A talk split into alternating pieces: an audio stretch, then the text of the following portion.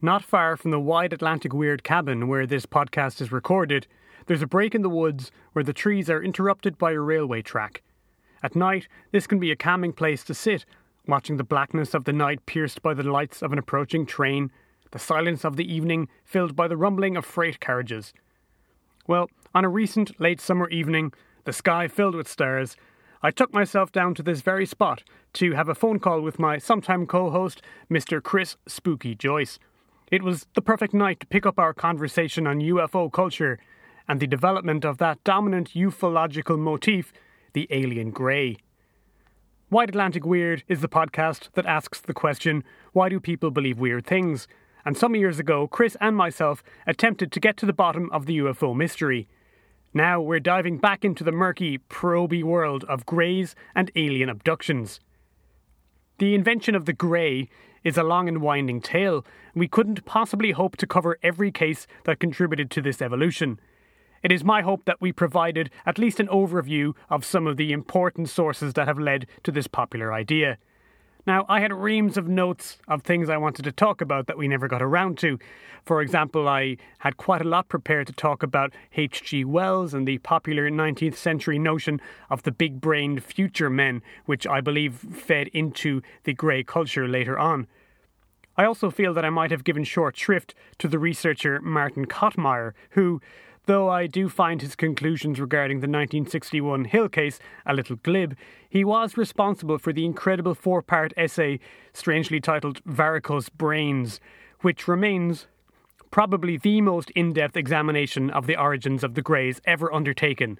It's full of re examined, forgotten cases, all of which I read and uh, in, uh, checked out, but unfortunately, none of which actually made it into this conversation. Still, I do hope you find the interview instructional. As the sun dropped and the stars winked, and the hoot of far off freight trains filled the night, I fancy our tales of strange creatures from Zeta Reticuli managed to scare me, at least just a little bit. You're listening to Wide Atlantic Weird. This episode, The Coming of the Greys, an interrupted journey.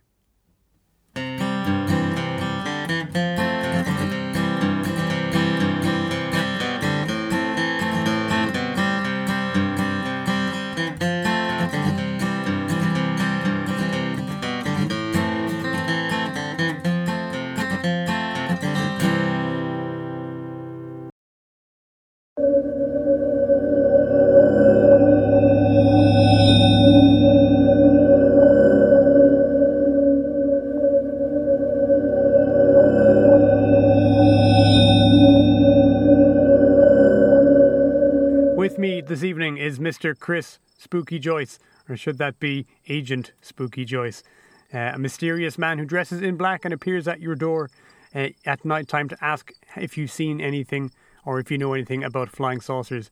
Perhaps uh, with the intimation that you should say, in fact, that you don't know anything about flying saucers, and that if you did, you were about to forget it very quickly. Is this a secure line, Ken? This is a secure line, Mr. Joyce. Um, uh, no government or other nefarious organisations can possibly be listening into our conversation about the coming of the Greys. But uh, I thought you said you were going to be putting this up on the internet for uh, folks to be listening to. Well, eh, only only on the dark web, Chris. the dark dark web. It, it, it's great to be uh, invited back once again to discuss the uh, the grey skies and what they hold. You're my number one man for, for spooky topics. I'll put it that way. Are, are you still making your way through an X Files marathon? Yes. So uh, the latest update is I invested in a, a computer, so uh, a laptop here. Um, unfortunately, the, the latest, you know, woe in my my tale of trying to watch all the X Files is that my computer doesn't actually have a, a CD drive. So um, I, I, basically managed to find a box set of the X Files finally after all my problems with streaming and uh, things like that. And uh, now I bought a computer and it doesn't even have a DVD drive. So how about that? Thanks, so, Steve Jobs. so um, I, I, I, managed to watch another few episodes, but uh, n- not quite there yet. But um, your X Files marathon has been going on at least since that UFO episode we did like two years ago. It's almost as long as the X Files themselves. a pretty long series. so this is kind of like part two of of coming of uh, coming of the Greys, being that I uh, recently put out um, an old episode that I dug up from 2017, I think, and we were talking about UFOs and some of the origin, some of the kind of important cases that helped to kind of kick UFO culture into the shape that it's in now. So if you're a listener, that was just a couple of episodes ago, but to us that was uh, two or three years ago. So we we might have to we might have to cover some of the bases again. I don't know. It's it's almost like last time, not quite. Almost like missing time. Almost like an interrupted journey. but, but before we do get started, like we, we do have a bit of a tradition on on your show uh, we, we tend to have a, a, beer or a drink or something in, in, in relation to what we're talking about. Um, now, I, I, think you're driving tonight, so I'm not sure you're drinking anything. But um, for this evening, I was thinking of going for some Earl Grey tea. Because of the Star Trek connection? Uh, no, no, because because of the grey. oh, I I overshot that. I'm embarrassed now. I also thought about going for some grey goose. Oh, good choice. Good choice. It's rather expensive uh, for a salary like mine. Um, and then I decided on a fairly uninspiring Miller. Um, that was until slightly before we started recording, I went on a panicky search for uh, anything related to Miller and aliens. Um, and guess what I found? it's a bit of a gem. I urge you all to look up uh, on YouTube the, the Miller Beer uh, Aliens advert from 1992. It's uh, have you seen it? Probably not. I don't think so. No, tell me about it. Uh, well, it, it's quite short, but I mean, it's it's lots of uh, kind of hokey special effects of these Miller beer cans being, uh, I suppose, beamed up past these cornfields and there's this really stupid song playing. But uh, uh, anyway, the the uh, the beer cans get taken into this cornfield where there's a load of uh, luminescent uh, grey like aliens dancing in the field while drinking uh, all these Miller cans. and then possibly about five seconds before the end of, of the advert, it kind of cuts to um, uh, almost like a you know cops uh, that that sort of style, live reporting um, kind of style. So a very nineties reference. Uh, absolutely, and uh, th- there's some some reporter outside the cornfield, and they, they go up in a helicopter, and uh, oh oh do do they see crop circles? They see crop circles in the shape of a bottle of Miller. In the shape of a Miller logo. Oh no! you can guess what the closing is, closing line of that advert is. Oh, pro- prob- uh, probably the most abducted so, beer in the. I don't know. so there is intelligent life on Earth. oh, that's terrible. Oh, that's so bad, Chris. I have no memory of that. I have no memory of that. it's been wiped out. Um, the, I, the important date there. The, the Men in Black must have got to me, Chris, because I have no uh, memory of it. I, I, think the important date in that advert as well, Keen, is 1992. And not, not specifically 92, but the early 90s, because uh, isn't that when uh, a, a, lot of the pop culture references started to uh, gain a bit, tra- uh, a bit of traction? But uh, we'll, we'll talk about that later on in the. We will, and in, in, that's a little before the start of the X Files, and you know, you know, so that's a little earlier than like peak Grey Alien, shall we say? Absolutely, yeah. Um, just, no, I must say that they weren't actually grey; they were uh, luminescent, uh, bioluminescent, perhaps, uh, in a blue color. So I'm not sure if that's uh, acceptable. I'm sure we're we're accepting of greys of all colors. They don't just have to be grey. Good man. Good man. Okay, uh, Chris, were you like aware of greys as a kid? Were you? Did you think they were scary? Because I know so I've got some friends for whom greys were like the thing, the main thing they were scared of as kids. Really? Well, uh, I, I, suppose not particularly. Um, like the, the main places I would have seen them would would have been while my sister was watching X Files, and I might have seen a thing, you know, pop up from somewhere, and you know, in my head it was just like, oh, that's an alien. Aliens are associated with the cartoons that I watch on a you know Saturday morning or whatever. So um, not not particularly scary for me. I guess maybe uh, a bit later on when I, you know when I saw trailers for things like Signs and Oh, I love Signs. Signs is great. yeah, that Oh. gave me a bit of a, a, a bit of a chill. That scene with the cornfield is, is great, isn't it? Absolutely.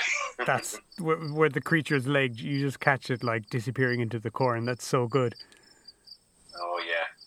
Like there's some there's some mad stuff in that film. I mean, it's a Shyamalan film. There's there's weird stuff in it, but there's there's absolutely fantastic. Like it, it really gets the when it wants to be scary, it's really scary. When it wants to be funny, it's really funny.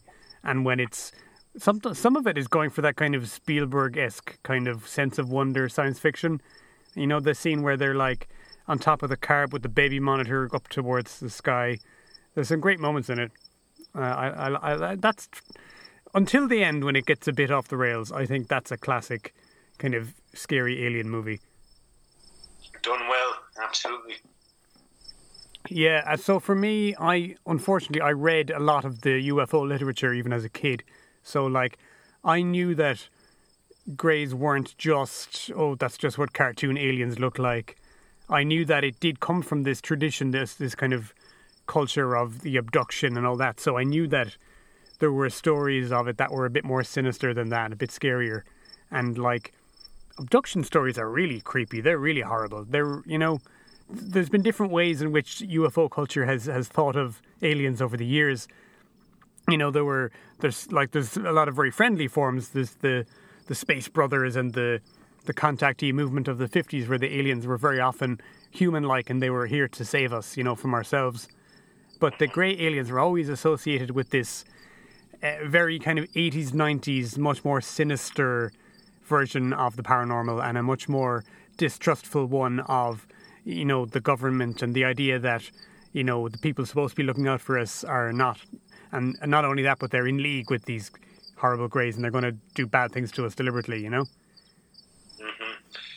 And Another thing that just came to mind, actually, um, speaking of aliens in, in kind of pop culture that, that I saw when I was younger, around the early 90s, I, I, I do remember a lot of people wearing, can't remember the exact brand, but it was associated with kind of rave and dance culture and techno music.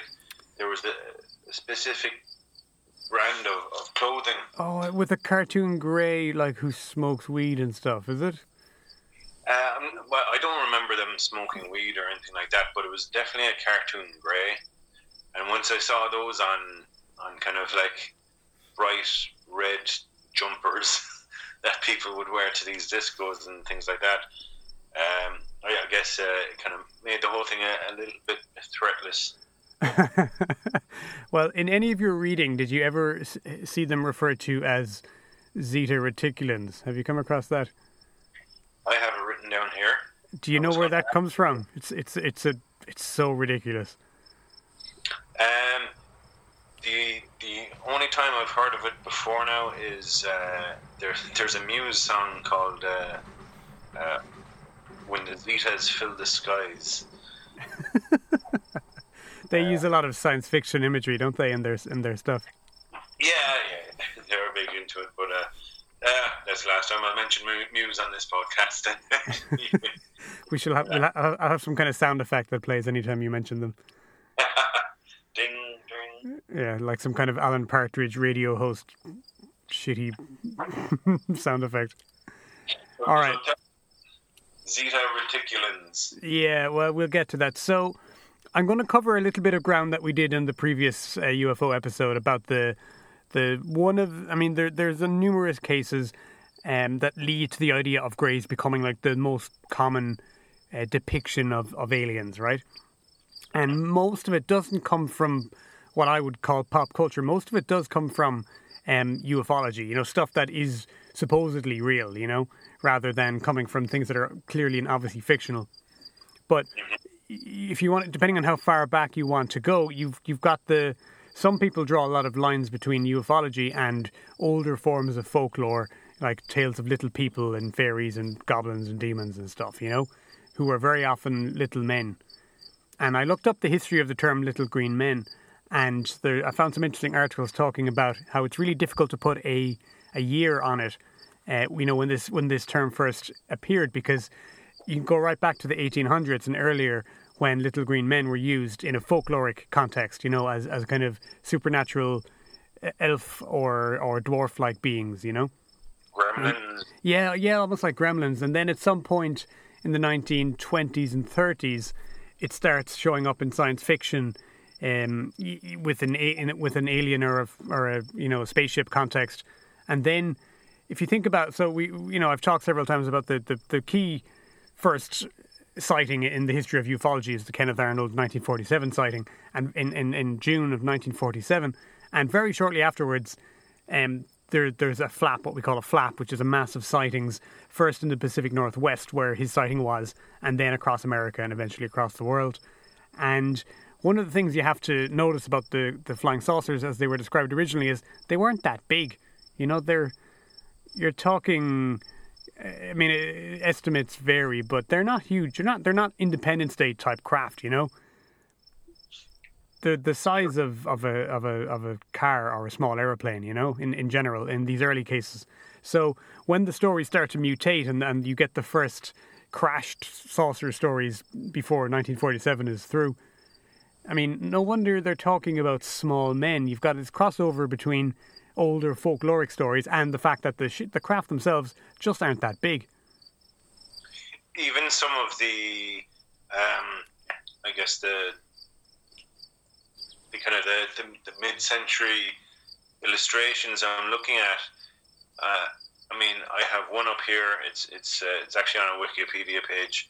It's um, in Drink We Deep uh, Arthur Leo Zagat, 1951. Um, and oh, that's that's a that's a pulp magazine well, it's article, a, isn't it? It's a cover of fantastic novels. Oh, novels. yeah, drink really, yeah, yeah, and they're, they're like little. I've seen that picture. They're almost like little bald goblin type things, aren't they? They remind me of like fairies that and goblins exactly that would have been, you know, depicted in possibly some of our uh, school books and things like that, you know. And of course, not long after that, you've got the 1955 um, Kelly Hopkinsville Goblin Encounter, which is a, another famous one um, from Kentucky, uh, where this this family I- living in a remote farmhouse is supposedly put under siege by these little creatures that are described like literally as being like goblins. They're tiny little dudes with big bald heads. They're not greys as such. They have they're silvery and shiny, uh, you know, and they have big pointy ears. So they're they're more like uh, folkloric goblin creatures. But again, yeah. you know, it feeds into the the eventual evolution of the Greys for sure. This this idea by 1955 that they almost remind me of um, French bulldogs, just the way in, in, the Kelly Hopkinsville encounter, the, the way they have the the eyes on the side of their head and the little yeah, yeah. I was I, I, I was really scared about that one when I was a kid. I I thought that was incredibly creepy. The worst part, yeah, the worst part is when, uh, so so they're they're up all night with these creatures like poking their heads in the windows and stuff, and they're shooting at them with shotguns, and eventually they, according to the story, they eventually um, get the courage to all bundle, run out of the house and uh, and make a run for the for the truck, you know, and like one of their hands come, one of the creature's hands comes down from the the ceiling and brushes this guy's head as he runs past them, and they they go into the nearest little town and they get the police to come. The police come down and check it out, and they don't see any, they see evidence that there's been shooting and stuff, but they don't see anything else. So, um, after the police leave, it's it's now it's you know like one in the morning or two in the morning, and then the creatures come back, and it's just oh, it's the, oh. you know it's uh, reading those books as a kid, you know, on a dark night. That really did it for me. Yeah, it, it sounds like that encounter really served as a kind of a basis for um, a, a, lot of kind of modern uh, siege stories. Like like what instantly springs to mind there is um, like a zombie vampire movie or something. No, no, oh, it's a Dust, vampire. Dusk Till Dawn. Dusk Till Dawn. There you go. That's a good film. So, um, it, there's no getting around the the most seminal kind of important case in the evolution of the grey is the 1961 Hill encounter. Uh, we'll cover a little bit of that. I know we did it in the last episode, but just a reminder for you listening, that was a couple of episodes ago for us. That was three years ago or whatever. Um, so you've got a case that doesn't start out with greys, but eventually sort of evolves into them. Uh, and you have you have this couple uh, who are the are the Hills, and they're from a town in New Hampshire, and they have an encounter when they're driving back on US Route Three, uh, having been in Montreal, I believe. And uh, I, I remember you becoming excited because you, you were familiar with this route; you had driven it before. I did, yes. Uh, oh, it must be four or five years ago at this stage, but um, I can't remember a whole lot about it. But uh, I remember we did stop there in the dead of night. Uh, had I known that that was the route where the Zeta Reticuli incident um, You might have paid a bit more attention to the to the sky. So what happens is they're driving, and it's it's they've been driving all all morning and all day, and and it, by the time it gets dark, they had they have a sighting. So they, they see this is 1961. So they see a, a flying saucer of some kind. They have binoculars with them. They, they stop the car, and they the the the husband Barney gets out and looks through the binoculars, and the, the craft seems to be either following them or pacing them, and gets close enough that he sees with the binoculars that there were people inside it, and they looked like humans as far as he can tell, that wearing uniforms. Now, in the early days of UFO sightings, it you know before the kind of extraterrestrial hypothesis became all encompassing, some of the early encounters, their presumptions were well, obviously these weird new flying things are some kind of military project, you know, so that wasn't too unusual. I mean, that's a, that's a late case of it, but I mean, think this is like six years after Kelly Hopkinsville, so uh, you know, and, and science fiction movies at this time are absolutely full of flying saucers and monsters and aliens and stuff. But it, it wasn't that weird to imagine that maybe it was just a government thing. So anyway, for whatever reason, he sees the occupants as human, wearing some kind of uniform, and there's this all these mad details, Chris, where like stuff that would have seemed futuristic in in 1961, which is just kind of quaint now. So like he sees one of the guys pulling a lever, and it pulls out a set of wings on either side of the of the craft, and they they like come out like mechanically, and they have lights on the end. In, Victorian when you said wings, but I, I presume you, you mean kind of uh, like like a jet plane wing, I'd, I'd imagine. jet plane wings, yeah. So the craft is kind of pancake shaped with these weird wings on the either side, which is a, a a thing that hasn't been reported much before or since. It's a little bit unique.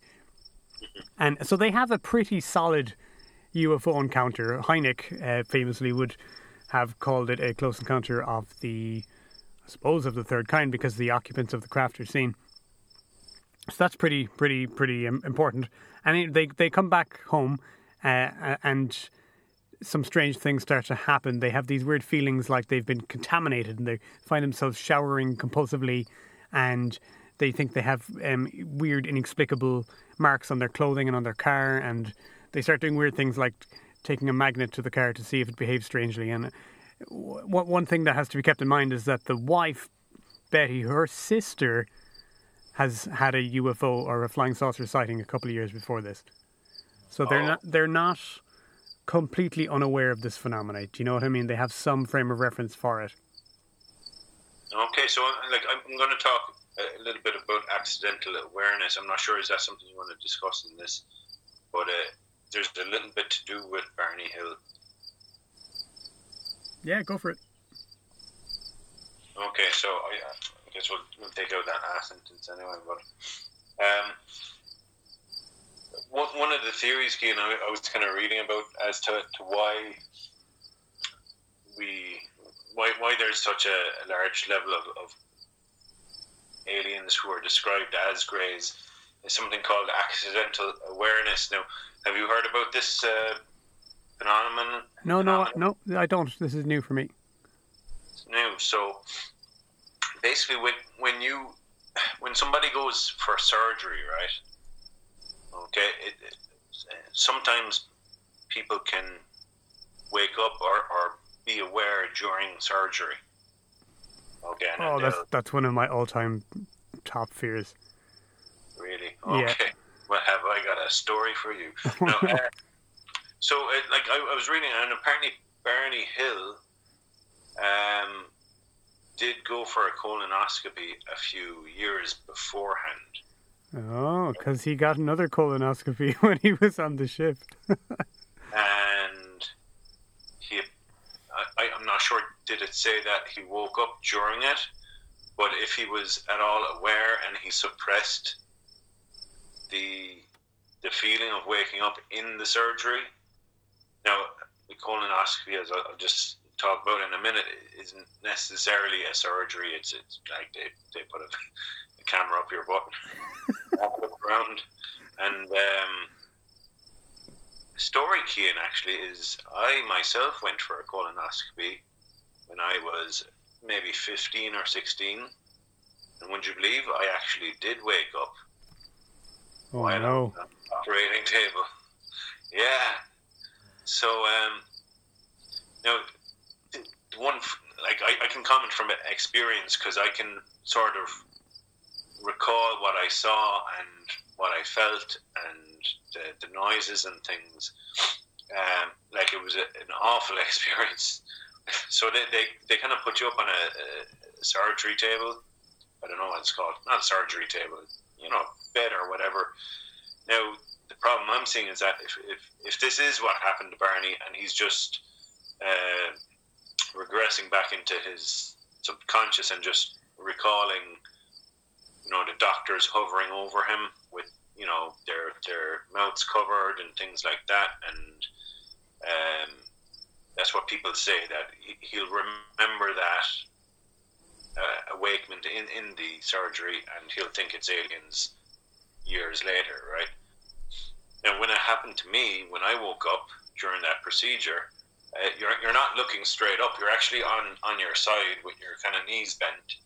And they, kind of, you know, put the camera in from behind uh, to have a look around and uh, take whatever they need to take. So you're not really looking up, but I, I, I do remember struggling a lot. It was awfully painful, very distressing, and um, I, I, guess I did look up and I saw people looking down at me with their mouths covered with those, you know, what, what do you call those things that doctors wear over their mouths? That's just a surgical mask, I think. Surgical mask, there you go. So I guess it's not within the, the realms of impossibility that it's it's not um, not accidental awareness, but um, who knows? But uh, I, have read in a lot of reports as well that no, nobody really reports feeling the breath of the alien, even though they're, they, they're quite close up to them. Mm-hmm. Now, I, I think if you're going to go down the accidental awareness route, I mean, that could very likely be the doctor's mask covering their breath, you know? Um, and that's why you might not see any uh, or see any reports of, of, of feeling an alien's breath. But um, so yeah, yeah. Uh, I guess I've kind of remembered that incident, and it's it, it, it's not a very nice uh, experience, and I, I, guess you could probably recall it a few years uh, later. Yeah, were you you were fully aware at the time? Uh, well, they put me under, and then I woke up during the procedure, and I, I remember screaming a whole pile, like really awful screaming. Like I was almost embarrassed walking out of the hospital. I was screaming so much, you know. Mm. And uh, well, I hope the anaesthetist was embarrassed too, because he's the one who screwed up. yeah, they, well, they, they it wasn't long before they put me back under, um, and uh, then I just woke up in bed with a cup of tea, and my mother came in and all the rest. Um, so I, I, I don't know. Um, the other time I was brought to hospital, I had a, a little bit too much to drink at a, at a festival, and I was completely blackout, off the scale, you know. And I do remember being wheeled down the corridor in a stretcher, looking up at um, looking up at the doctors and things talking to me, and um, I mean, I remember those clear as day. They're like, there's no way that in a few years I'm going to think back on those and be like, oh man, I got abducted that night or whatever, you know. Um, but who knows? Uh, knows what what could happen. I think what's relevant here is is how these things feed into not not repression. Repressed memories is a bit of a. It, it's not really taken seriously as a thing anymore. You know, uh, the idea the idea that you know we we are so traumatized that we cut something off in our memory and we turn it into something else. That seems not to be taken seriously. Not since the satanic panic thing in the 1980s when they a lot of bullshit and dangerous bullshit was uh, was done off the back of that idea. But I, I am interested in how these things come into your dreams, for example. Uh, you know, and, and how how feelings or emotions that you're not aware of on the surface will come out in other ways. For example, in dreams, and that's kind of where where the Hill story goes next, because on the face of it, right, consciously, what they recalled was having in itself what was a pretty interesting, uh, you know, sighting but nothing more than that. And shortly afterwards, um, the wife Betty starts having dreams, and they, they they expand on the story. So the dreams involve being captured by these little men, um, who are wearing uniforms but are basically human. They they they have um, helmets and uniforms and stuff, and she's brought onto the ship, and there's a medical procedure done to her. And and this dream, these dreams are recurring, and she's she comes to believe that this is something that actually happened, and they they have made a report to they made a report to somebody from the Air Force a couple of days after their sighting, but they, they didn't go too far with it. You know, they withheld some of the details because they didn't want it to sound too ludicrous. So that report exists, but it just says that they saw they saw you know a, strange light, and, and, and it doesn't get into it doesn't say how Barney thought he saw men on board the ship and stuff. Right. So, so, but after the dreams, they they have an interview with this somebody from NICAP, which is a civilian kind of a UFO reporting organization. You know, they're just amateurs. They're just a bunch of interested people. So their their level of you know how good they are at their job depends wildly on who you get. I guess. I'm not. I'm not out to put any disrepute on them, just saying that they are they are amateurs, you know. And eventually, they go down the route, unfortunately, of um, hypnosis and regression therapy, which also we now know is not really a thing. Like if you if you have a problem, some kind of psychological problem, or you have a trauma from from years ago, um, we no longer believe, it doesn't seem likely at least, that going and getting hypnosis is like some kind of magical like like you're accessing like a magical tape recording of your memory. You're not you're not getting like a perfect recall of something that happened before. Yeah, maybe this is a story for another day, but um, I'm I'm currently on my own minding a house out in the, the countryside. There's a lot of cows around, so it might be a lower later, but it could be a bit of a, a mutilation going on. so I, I, I, mean, maybe I'll, I'll, probably talk about it some other time. But I actually gave the those uh, regression and hypnosis um, tapes a go this week. Oh, they're creepy, aren't they? Yeah, no, like I, I'm in the house on my own, and I put a blindfold on and had my headphones on, so um, can't say I remembered anything that I didn't really know anyway. Um, it was, I guess, it was sort of relaxing, but a little bit unnerving at the same time. Um, oh, I misunderstood. You're talking about like you, you, you just were you listening to a tape of someone trying to put you under? Yes, yes. Oh, I thought you meant you listened to the actual Hills recording. Those are terrifying. No, I haven't actually. Ooh. Now you're giving me the creeps because I'm hearing my own. And, uh... Don't put those on. Um, like, like, like I said, we no longer believe that hypnosis regression is like a way of getting access to like actual real what what really happened type memories, but like the emotion it can be real. You know, like they they are being taken through. It's like it's like a dream. You know, they're living through a kind of a dream while this guy is taking them under hypnosis, and the like the the the fear and the terror is absolutely real. You know, And that's again when I said at the beginning, like Greys and the whole abduction phenomena is such a dark, spooky thing. It's such a personal thing. It's like you usually on your own, or if you're with someone else, you're separated, and then you're just taken away by these horrible creatures, and they do funny things to you. You know what I mean? It's a very, it's a very personal fear. Absolutely.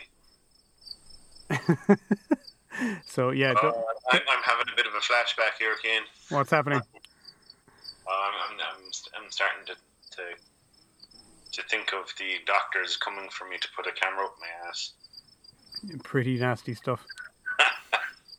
anyway, so um, what happens then is that they reg- they have the regression therapy, and there's some weird points about this. The the two of them are obviously uh, the regression is done separately. Uh, it's done by a guy called, I believe, ben, Dr. Benjamin Simon. Uh, I hope I've got that right. And he comes to believe that it's a kind of a shared delusion. He doesn't think that he's getting, you know, evidence of something that really happened. But the fact is, their stories mirror one another's, uh, despite the fact that they're different in several ways from the dreams that came before. So it seems it.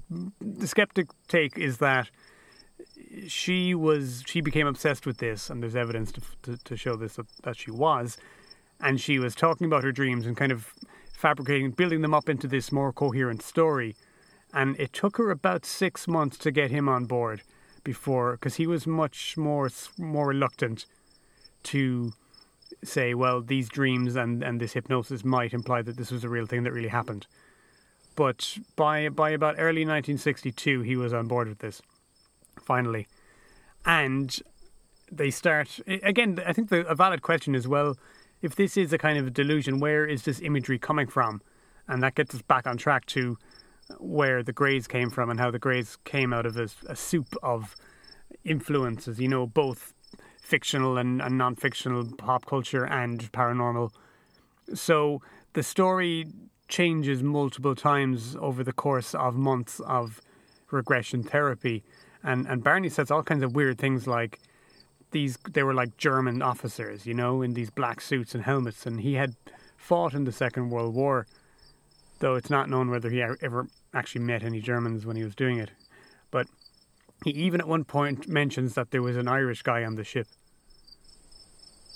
And this seems to be coming out of a sort of a fear he had, you know, living in, in 1960s suburban America that the Irish didn't like black people, you know, which I'm sure might have been the case in some places and sometimes in in in in, in history.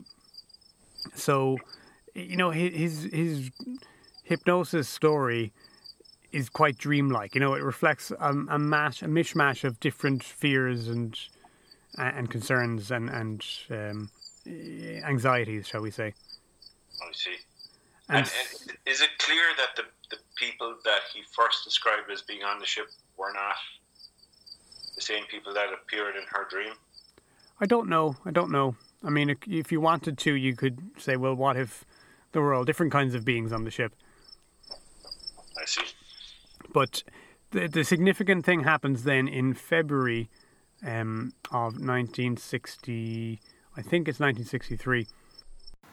This is future editing, Cian. The date I'm trying to think of here is actually February 1964 when yep. his story takes a turn and he starts describing the creatures more deliberately and making them sound less human. And he says things like he emphasizes the eyes. He says they have big, huge eyes that go all the way around the sides of their head, and that the eyes speak to him like as if they have some kind of telepathy, you know. And he's beginning to make the creature sound less human. Now they're still humanoid and they're still wearing uniforms and all this sort. Of, so they're not like classic greys, not yet. Um, and a lot of skeptics like to point out to things that happened in pop culture just before this. So one movie they point to is the 1953 Invaders from Mars, which is a really low budget um, American sci-fi, but it's it's got a lot of kind of weird, creepy, expressionist um, imagery in in its set design and stuff. So even though it was a very cheap film, um, it's quite creepy and quite powerful. It's all about this boy who sees that his town is being invaded by creatures from outer space, and they're putting these little uh, cre- they're putting these little animals on people's neck to control them. You know, so it's it's very much, and then suddenly he's surrounded by um, all these slaves of the aliens, you know, who are being manipulated, and nobody believes him, and it's all very, it's all very body snatchers, you know, kind of that fifties red scare kind of thing. Yeah.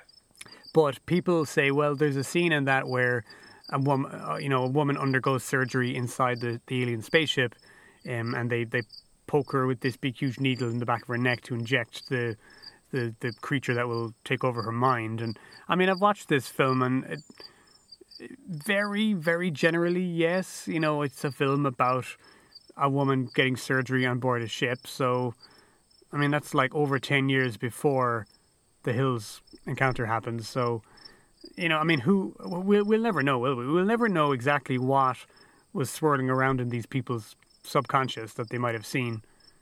They claimed that they weren't in- interested in science fiction and they never saw any of these films. And the other one that I'm sure you've read about is various episodes of the Twilight Zone. Um, there's a famous one that's always referenced that I'm not convinced by, called the Bellero Shield, where this alien um, appears, and, and, and critics often say, "Oh, this is this aired." Well, it aired two weeks before um, the hypnosis sessions where Barney starts to describe the creatures as having big eyes and, and looking less human. But the creature they're referring to, the, and if you go back and watch the episode, it just doesn't doesn't cut it for me. I don't he, I don't think he has those kind of eyes. He doesn't remind me of the drawings that uh, Barney made at the time. Um, but there are some episodes that were on in, in the weeks and months before that point that do have aliens with big eyes and aliens with big bug eyes. I mean, bug-eyed aliens is, is a classic '50s sci-fi trope, isn't it? I am, I'm having a look at the uh, Bellero shield there.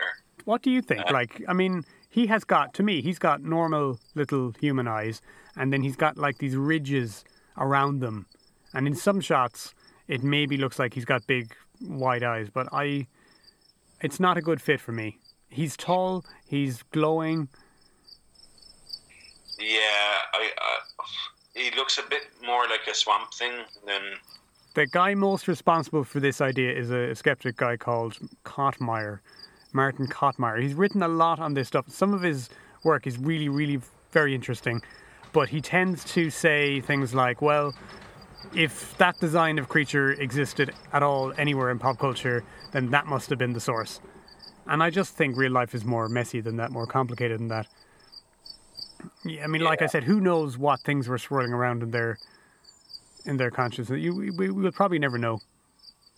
No, I, I mean, they, I'm, I'm, yeah, you're just trying to think that why, why would they make up something like that? Like, what, why would they go to that sort of detail? They'd surely get caught out at some. Well, I, I'm presuming that this happened subconsciously. You know. Yes, I mean it's it's very difficult to construct a. I think they. I think they were genuine. I think they believed what they believed at the time. Do you know what I mean? Mm-hmm. I don't think it was a, a, deliberate hoax. Certainly not at first, anyway. So what happened then was they a book was written called The Interrupted Journey.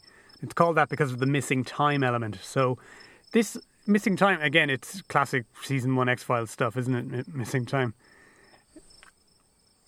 Yes, um, and I just forgot to mention it there when you mentioned the woman getting. Uh injected in the neck. That's an also an X Files uh, kind of. Oh, thing.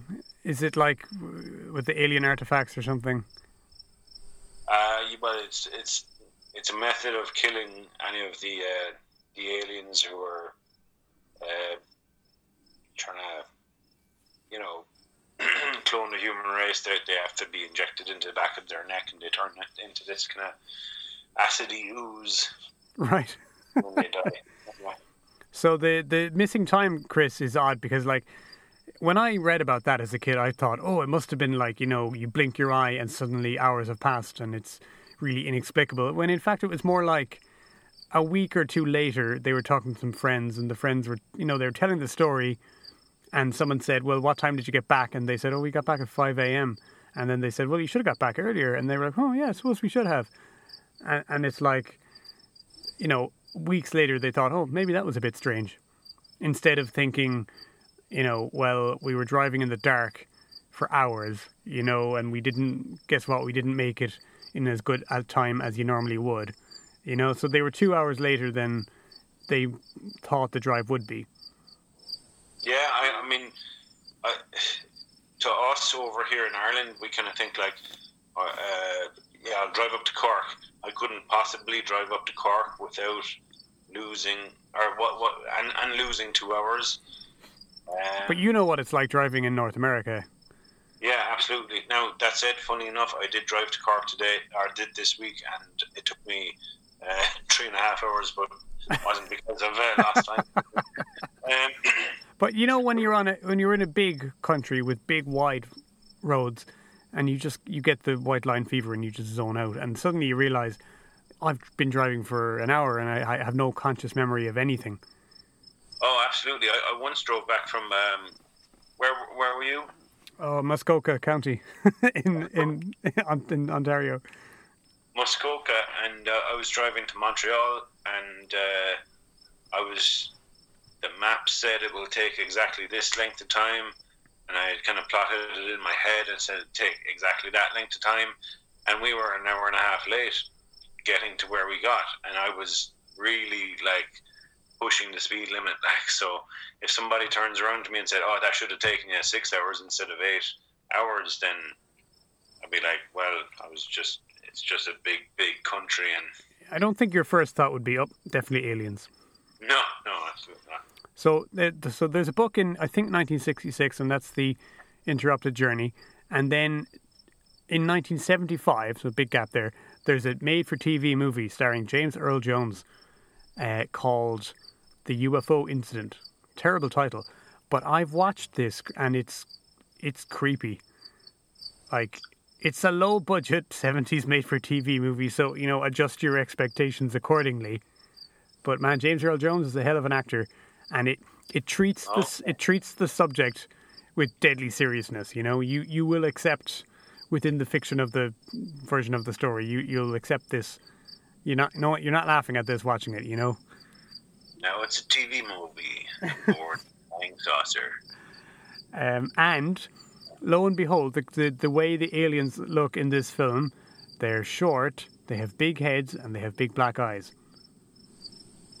Be interesting to find out the director of that. Yes, uh, and what his thinking was. It was directed by Richard A. Colla. Now, they they wear kind of like black suits or uniforms, so they're not 100% grey, but they're they're damn close. They're kind of like 75% grey, you know. And you've got a lot of the tropes in place now. So, the Hills is one of the most important cases for popularizing the concept of abductions. There was at least one earlier one in, in 1957 in Brazil. With with you know, did you come across the Villas Boas case? The guy. Uh, I did, yeah. The, um, the guy who. Just very briefly, I, I, saw a quick video of it online. I suppose he would be chronologically one of the first, but his case, despite being like crazy batshit bananas, like he does the dirty with like sexy space babes. right. Okay. and um, uh, but but that story was not well known outside of Brazil, as far as I can tell. As far as I can tell, he did report it to um, a, civilian, another civilian UFO monitoring group in Brazil. So the case was recorded, but it didn't make it big in the English-speaking world for about ten years after that. So really, in, in America and the English-speaking world, it's the Hills case that kind of sets this trend. So it seems early 1961. It doesn't really become big until you know they don't tell anyone for a couple of years. Um, and then they don't have the, the regression therapy until like 1963, 1964. The book comes out in 66, but it's not it's not a, a hit until uh, a bit of it is is quoted in a magazine, and then there isn't a movie about it for nearly you know ten years, and then you know I'm I'm trying to think well what happened between 1966 and 1975 in terms of like grays gray evolution? Is there any are there any important cases there are there any pop culture representations? I can't really think of any. Between like between when the kill when the Hills case happens in 1961 and when this movie version comes out, because like but 1975 is when the film comes out, and and at that point you're like almost there. The grey almost looks like his modern self, and I think that film had a lot to do with it. Like that fit, like Barney's story about what the creatures looked like morphed over time, and and, and then the, the grey appears almost in its final form in the film version. Yeah, I'm, I'm trying to. Uh, what I'm doing right now, actually, since you mentioned it, is looking over the uh, not the art director, but the uh, the costume designer. Oh yeah, okay, that's an interesting take. Yeah, for that movie to see if he's had any other. Uh, any science fiction would be interesting. Yeah, any other science fiction. Uh, I mean, he did a six million dollar dollar man. Which, which, lest we forget, had an episode with a bionic Bigfoot. So like, there, there, there, was some like there was some fringe stuff, some sci- sci-fi stuff in that.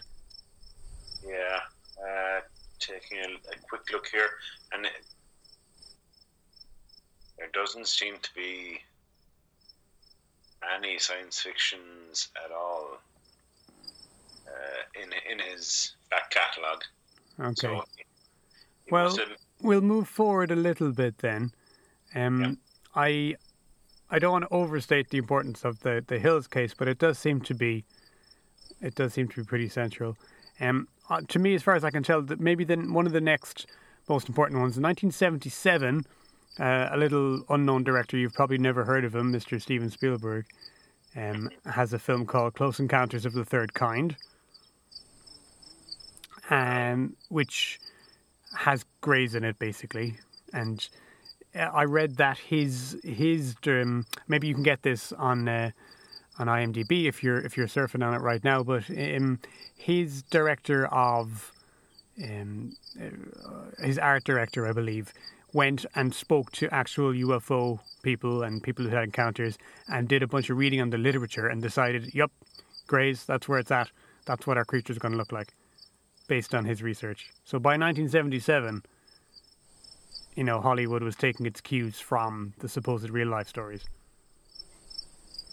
Wow. When, when's the last time you've seen Third Encounters? Not since I was a kid. Yeah, it's been a while. I, I think it didn't work for me as a kid because it, it's too. It's got this almost like religious thing about it, where like they're not scary aliens. They're they're there to help, but they're in, in this kind of like woolly, fuzzy, new age mystical kind of way, which I was not into as a kid. I, I preferred like Independence Day aliens, you know, to be honest.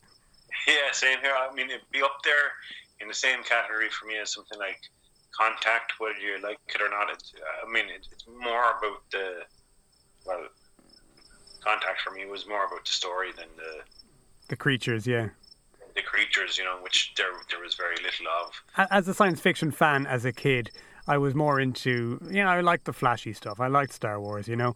I wanted cool ships and cool monsters, and and the the aliens from Close Encounters are more like uh, mystical, wise beings, yeah. and it's it's it's way more religious, kind of, isn't it? It's like everyone wants there to be some big wise force out in the universe who's going to show us how to do it right, you know. And I've just never been into that. So, so uh, one of the next road stops on the way to Total Grey, I think, is the work of Mister Whitley. Whit, how do you say it? Whitley Strieber. Whitley Strieber. Strieber. Strieber. Strieber, I guess, makes makes more sense. Uh, and he was a he was a writer who had written some science fiction. He wrote the book of the what came to be the film Wolfen, if you've ever seen that. It's a. It's a I've heard, I've heard of Walken. Walken. Well, you hear more about Walken because in 1987, um, he writes a book called Communion. And he doesn't mean communion in the like, you go to mass and eat a bit of wafer kind of way. He means it in. he means it in like going to mass and putting LSD on your tongue. and, and, believing you're, you're Christopher Walken. yeah. I think he means it in a kind of a coming together with your spiritual self kind of a way. Anyway, he uh, did you did you read some of this or did you watch get to watch the film?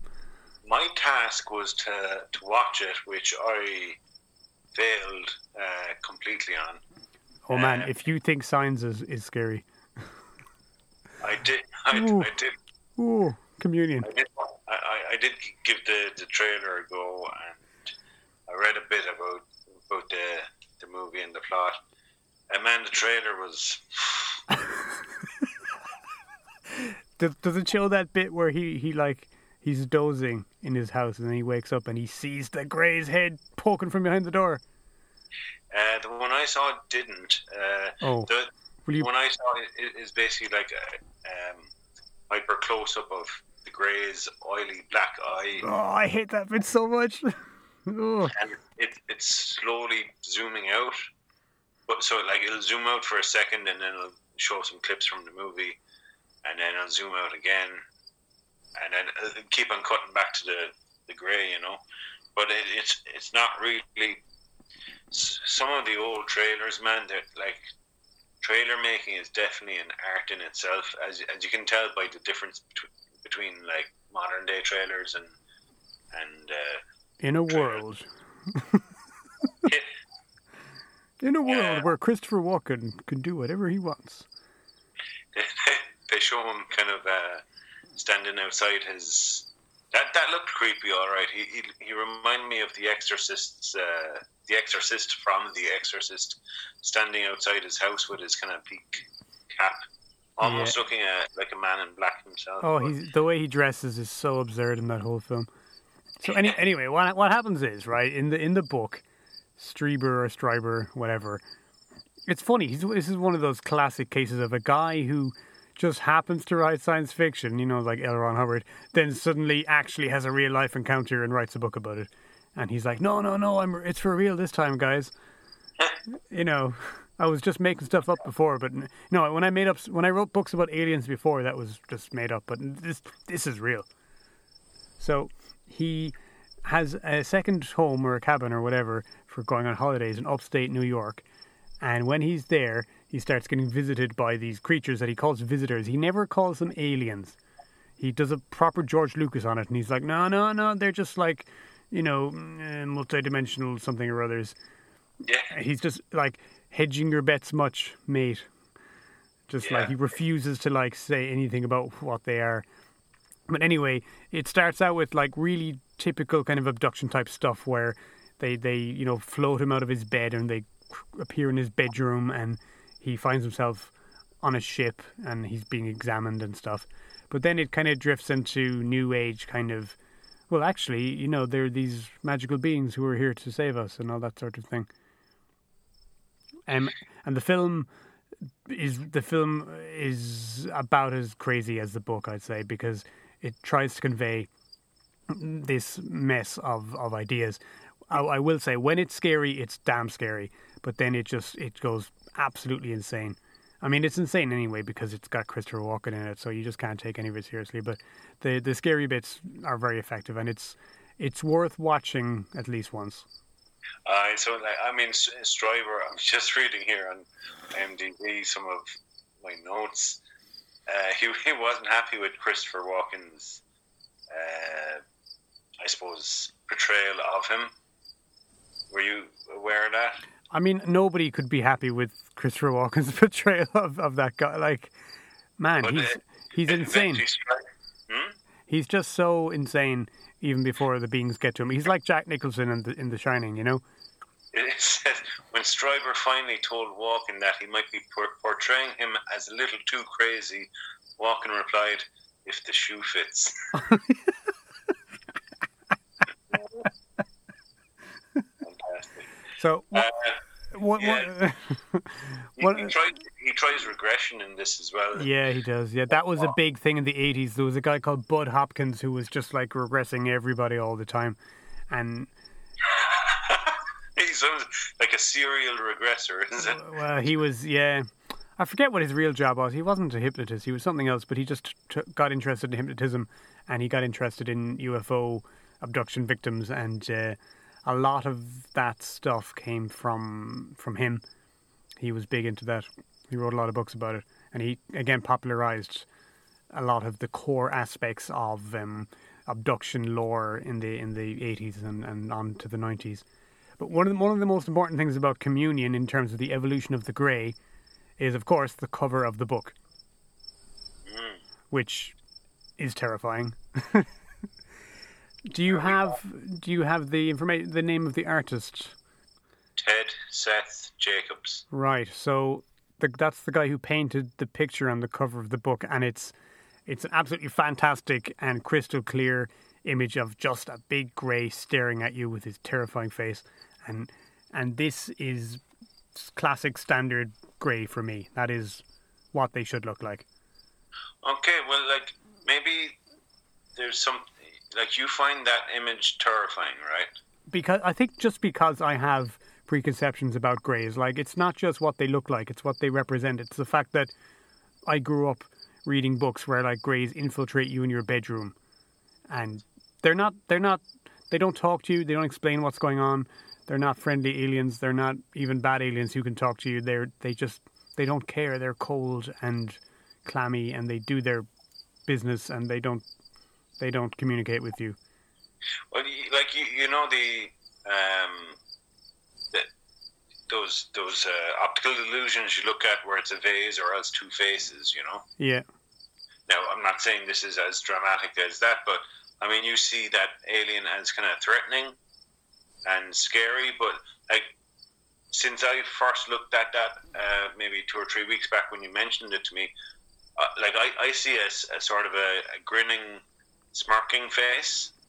And I think it's fair to say, like, Strieber intends his beings to be seen as positive.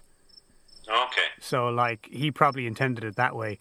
But that when I see that picture, I'm looking at it through a lens of, you know, the X Files and the Hill Encounter and any number of other influences. I guess the, the kind of the brushwork on the, the background and stuff is sort of uh, kind of rusty and a bit kind of grimy, like yeah, might find in a kind of a, an FBI agent's uh, basement, you know, bottom of a file somewhere. So yeah, behind it is a corkboard with with maps and you know bits, bits of string. Sure that's that must be the same image from the cover of the film, but it's uh, but it's sort of just blurred blurred out slightly, so you can't see the pointedness of the chin. Yeah, fairly sure it's the same one. Yeah, I just be. this this to me is one of the most clear depictions of a standard grey just you know just a few years before the X Files kicks off, which of course then is the peak grey. You know that that's when the paranormal of all kinds is probably at its most mainstream. I would say prior to where we're at now with with um, God with with Tom DeLonge and and flipping A Tip and finding Bigfoot and all that stuff. You know what I mean? Like be, before before Internet 2.0 and before the the shattering of the monoculture. When ev- whatever you're into, you can listen to hours and hours and hours of broadcasting about it all the time. Now, does it matter that the alien on the cover isn't actually grey, or is it kind of what color is it to you? It's sepia. Yeah, yeah, it is kind of sepia. Yeah, I don't. I'm not fu- honestly. I'm not fussy about the color. Like they've been done. They've been done. There's different versions of them. To me, that's a standard grey. This is future editing key, and I am so, so sorry that the obvious Fifty Shades of Grey's joke didn't occur to me at this point, and obviously that should be the name of the episode too. Okay. Zeta Reticuli. oh, I never mentioned why, uh, where that name comes from. Oh my days. Okay, so wait till you hear this, right? Part of the Hills story was that, and this is the standard part of abduction lore. After the horrible stuff happens, after you know you're you're violated and they do all this cold uncaring scientific medical stuff to you oh they they quite often will take you on a tour of the ship and you get to meet everybody and you meet the captain and you shake everyone's hand and blah blah blah. And then you're they're like we we want you to know what's going on. Uh, and you're like oh cool. Can i like take something back to prove it? Nope. Nope. Sorry. Oh no there's even uh, there's even a, in the hill story Betty picks up uh, a, what she calls a star map, right? Which is like a depiction of the different stars that they travel between. And she's like, "Can I can I take this back? What do you think?" And they're like, yeah. "Captain says, yeah, sure, no bother." Yeah. And then and then, and then later on, he's like, oh, you know, actually gonna have to. I had a chat with the crew there, and uh, you know, I'm gonna have to actually take that back off you. Sorry, mate. Which obviously is a captainly thing to do, isn't it? Just have your, you know, let your subject have irrefutable proof of your other world and then be talked out of it by your crew. So she was asked to draw the picture of the map, I think, while under hypnosis. I'm not 100% on that. But anyway, she drew what she thought she remembered of the map, right? Mm-hmm. And this was published in some science magazine, kind of for a bit of a laugh. And a school teacher named Marjorie Fish, somewhere in the States, became obsessed with this. And she she presumed that one of the stars there must be the sun, right? Because they they traveled to our planet. So she takes out her star maps, from you know from actual astro- astronomical star maps, and she makes three dimensional models of the sun and its nearby stars using beads, and Oh. starts spinning it around and photographing it to see is there any angle from which it looks a bit like the bunch of dots that Betty Hill drew on a page while she was hallucinating under hypnosis. I mean, like, even if you were able to, like, just just sort of just split second memorize something, it's not going to be that accurate, surely, you know. So she came to the conclusion that the, the star system, which it most represented, was a real a real one called Zeta Reticuli. Yeah, I'm looking at it. Looking, So that's that's where that comes from. the southern constellation of Reticulum, as opposed to Rectum, Yeah, which is where. Never mind. which is where the aliens also also investigated. Zeta Rectum. oh man. Uh, any observations then, Chris, from, from your extensive knowledge of the X Files? I only have a cursory one. I, I remember being scared of the opening music and and a, a few other bits and pieces, but not much more. Yeah, well, I mean, the, the thing I was most scared of was my sister telling me about. Uh, you know, there's a sort of a green sc- screen of this guy who's being kind of warped and distorted, and he's slowly getting smaller as if he's falling into the Oh, in the opening credits, yeah, I know. nothingness. Um, and that, was she told me it was a lost soul or something, and that just completely freaked me out. Um, like again, it, it kind of went back. Aliens weren't really a scary thing for me when I was younger. It was more souls and uh, ghosts and, and things like that that gave me the uh, the shudders. Um, but apart from the last time, there's an awful lot of. Uh, I mean, the, the the major overarching storyline in the X Files is to do with the Greys, and uh, I suppose it, it kind of gets a bit muddy in kind of season seven, uh, kind of season eight, that that sort of way. Would you have um, any observations about like because to me, I, I would say that the X Files appears to be the next kind of cultural heavyweight that appears on the scene and, and deals with the Greys. Do you, would you have any observations about like what it does with them, or does it change the idea of what a Grey is or what it represents, or are, are they are they they're bad, right? They're they're Not necessarily, and it's sort of see the thing about the X Files, right? And they, they say this about the cigarette smoking man. Um, you, he's always at his most evil when you don't really know what he's up to, and and just like the Greys, they're all so enigmatic a lot of the time to, to sort of feed that idea that they, they aren't you don't really know what they're up to a lot of the time you know you get sort of hints here and there um, a, a lot of the stuff is to do with the, the smaller alien kind of uh, embryos and and I don't know what would you call them baby aliens Babians. they keep them in kind of glass jars and that. Uh, very so often you see, and, and it, I, not really at the start, um, but maybe kind of as far as I remember, for season four and five, you you start to see a lot more of the actual beings themselves. Um, so they're, they're sort of hinted at at the start from, from what I recall. You don't really get to see them full on. Um, the, the X Files, it, like it's it's such a massive kind of. It's a cultural juggernaut, isn't it? Yeah, just like even to digest it and say, remember the aliens from season three? You're kind of. Uh, well, and yeah. I mean, the, the, the thing about the X Files, as you probably know, is like so much of their material is based off of sci-fi and uh, what would you say stories from you know the, the 50s and 60s and even earlier than that. Yeah.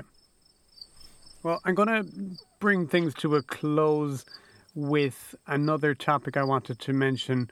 So you earlier on gave us a take on a p- potentially psychological explanation for some of this stuff that had happened to you. Uh, I'm going to do another one from a slightly different angle. So with abductions, which I, I'm starting to think are kind of old-fashioned now. I think this this peaked in the 80s and the 90s, and it's not the main plank of UFO ufology anymore.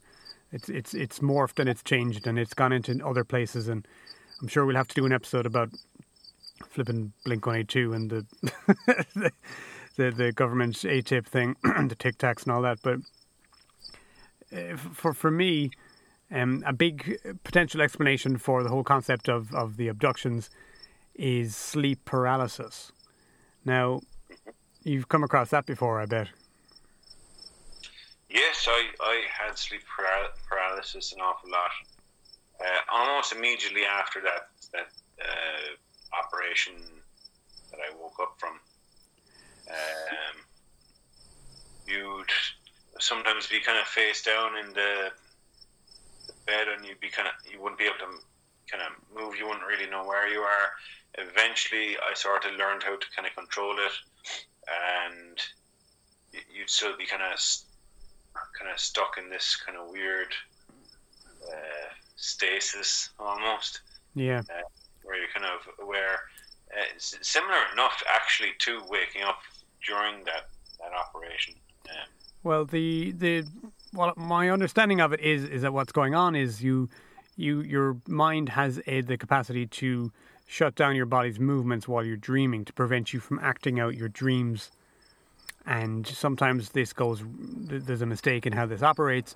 So your body wakes up, but your uh, or rather your mind wakes up, but your body doesn't, because this this failsafe is still in operation uh, when it shouldn't be and it's it's really really horrible, isn't it? it you, you, wake up and you're frozen and you can't move, and um, I, I, I would say a an abnormally intense amount of panic usually comes. This is more than just oh.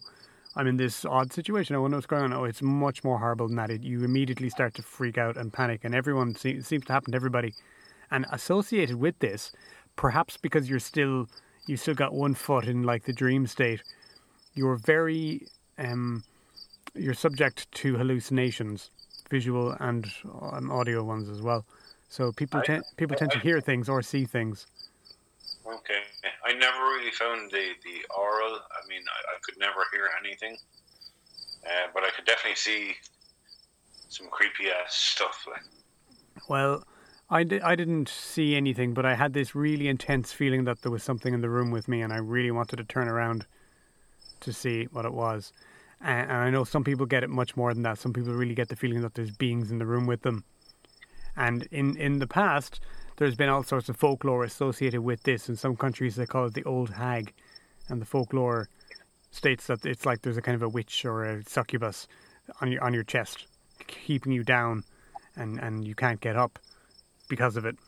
Um, but I think if you think about the, the abduction phenomena, which like a huge percentage of cases are people on their own in their bedroom feeling that something has come into the room and then starts to do things to them. A lot of that ties in with sleep paralysis, especially because it is very dreamlike and and when you snap out of it the next morning it's really hard to remember and you know you have only I've only very misty memories of what it was. Happens happened to me maybe two or three times ever um, but it it's it felt like a very dreamlike thing to me. But you're. You're, you're you almost kind of want to turn over or turn the other way because you know that there's something else there, or you think there's something else there. Um, desperate feeling. Uh, I wish. I don't know. Maybe there was a succubus in my bed, but I'm not going to go. Not going to go there. I'm only joking. um, ha- ha- have you been able to control it in any way? no, no, I couldn't. No, I just had to wait for it to end. It's been a very long time. It's been many, many years. Do you know what's worked for me? Um, you know, in Kill Bill, where um, she, uh, Uma Thurman is par- paralyzed and she like wiggle your your little your Your big toe, yeah. uh, that's what I actually started doing while I was getting it. I just focused on like my finger or you know some other extremity. Um, tried to just just start start moving it. Eventually, like I, I'd be able to move in it, but I was still dreaming. And eventually, I would wake up and I'd be able to breathe or whatever, you know. Yeah. Well, I'll bring things to a head then, Chris. Um, just to finish up, do you have a do you have a favorite uh, film or TV show, Alien, that is like definitive or important to you? Independence Day was, I, I mean, the aliens Yeah. from that. They're just one of my favorites. Yeah, I was going to say that too. Maybe it was more to do with the fact that it was you know summer and you're a kid and you went to see Independence Day 500 times in the cinema. but, um, As much as that's like a dumb balls to the wall action movie, I, I was scared a bit scared of those aliens too. I That scene like inside the laboratory was pretty was pretty intense as a kid when they kill the Brent Spiner scientist data. yeah. yeah, yeah. uh, any other aliens? I also like the aliens from Mars attacks. We leave it. We leave it at that. Maybe we should tell people that we'll we'll talk about the X Files. Sometime. Do you have uh, anything going on that uh, you'd like people to know about, Chris? Any creative projects or uh, any organisations or events that you'd like to you'd like to throw out there? Well, I do, but I'm not allowed to talk about it right now. That's not. Uh, That's not a Men in Black joke, is it? No, no, no, that's nothing to do with that. Uh, there's there's something big coming up, but uh, yeah, I've, I've been sworn to secrecy. Um, yeah, well, if, if anyone was interested in finding out more when the time is right, uh, is there somewhere online people can find you? yes, you can go to Hipster Joyce on Twitter. That's my Twitter handle. H I P. It's Hipster Joyce. For, for all kinds of dollops of wisdom. We leave it at that, Chris. Thanks for talking. Anything could be there. We should probably discuss some X Files sometime in the, the future. I think that could be a future episode. because we really like I only talked about it for two minutes there, but it's, it's like it, that was such a tip of the iceberg, tip of the iceberg. Oh, such an such an iceberg. Aye, aye. An iceberg made of creepy greys. Yeah. Okay, we'll we'll leave it there, Chris. Good man. Thanks for talking, and keep watching the skies. What's that noise, kid? There's nothing behind me, is there?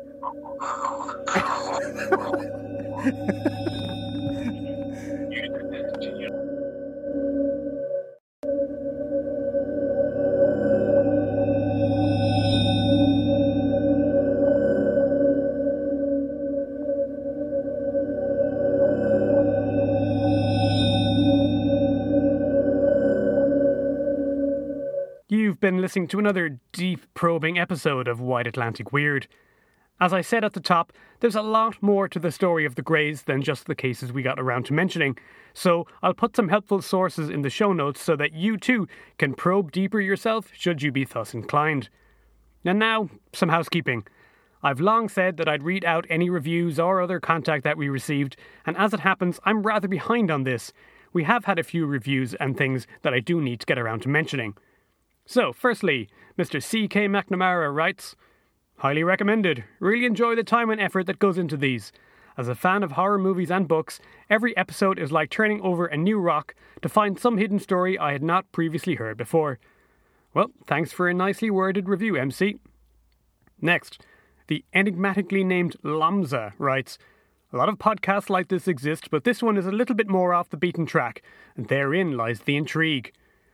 Well, thanks, Lamza, and don't worry, your secret's safe with me. And some time ago, one Felix wrote, Hello there. Just finished listening to your UFO episode on the podcast. Fascinating stuff.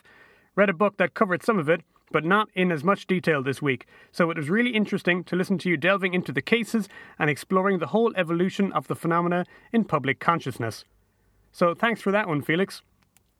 As for everybody else, if you'd like to get in touch, leave a review, or just bitch about us, you can do so on Twitter. After all, bitching is what it's for. You can find us on at Strange Ireland, uh, and if you feel inclined to keep things positive, uh, that's okay too. Not so many people have been doing that on Twitter recently, but we're happy to be some of the proud few who try and keep things civil. If you have any interest in strange phenomena, if anything strange or weird has ever happened to you, we absolutely want to hear about it and we'll be happy to talk about it if you're happy for us to do so. So get in touch on Twitter is the fastest way to do so. Let us know how you're going. And remember, we're ready to believe you, but the evidence has to be good. Keep watching the skies and thanks for listening.